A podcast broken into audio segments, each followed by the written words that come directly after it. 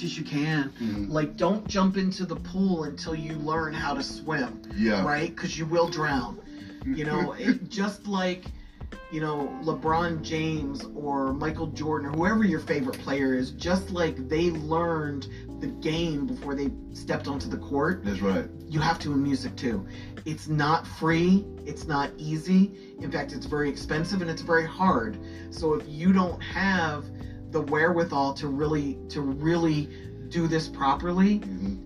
learn how it works, see what it is, and then make the decision if you're willing to do what it takes. You got to give up a lot to win in this industry. Can you explain to people how expensive it is to be successful? Because see, you know, a lot of people still are going out here trying to fish with a shoestring and a fish Amazing. at the end of Who, it. who told them that somebody just put you on? Like, where did that rumor get started? Because this is a really expensive. It takes millions of dollars to break an artist. And even me, like I'm 29 years into this, and dude, I can't do this without a budget of at least $150,000.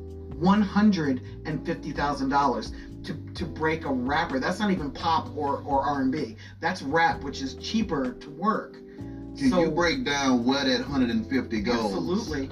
It goes to marketing and promotion. It goes to shooting videos, behind the scenes content.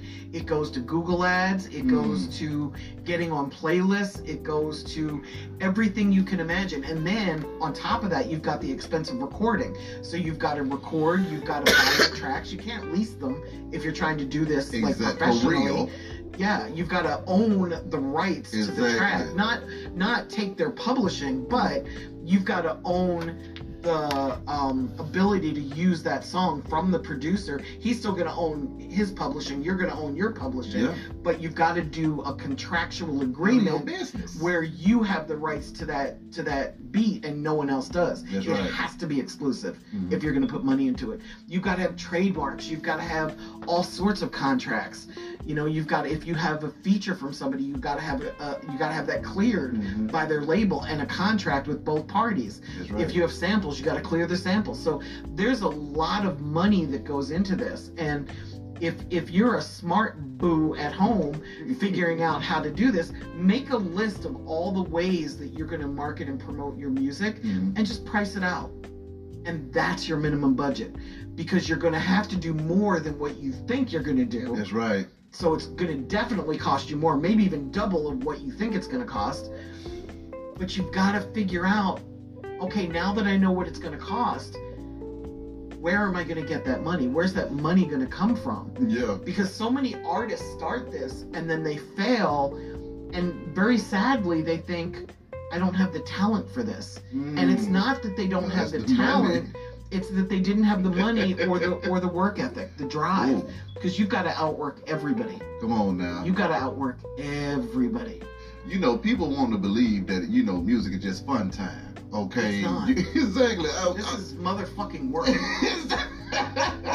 exactly. I was just talking to Wingo from Jagged Edge. She was like, "Hey man, we'll get into a city, do morning radio, midday radio, afternoon drive radio, Show up Meet- at a high school, do show up at a high school, then you gotta, then you gotta, do the show. you show." gotta, you gotta, you have sound check.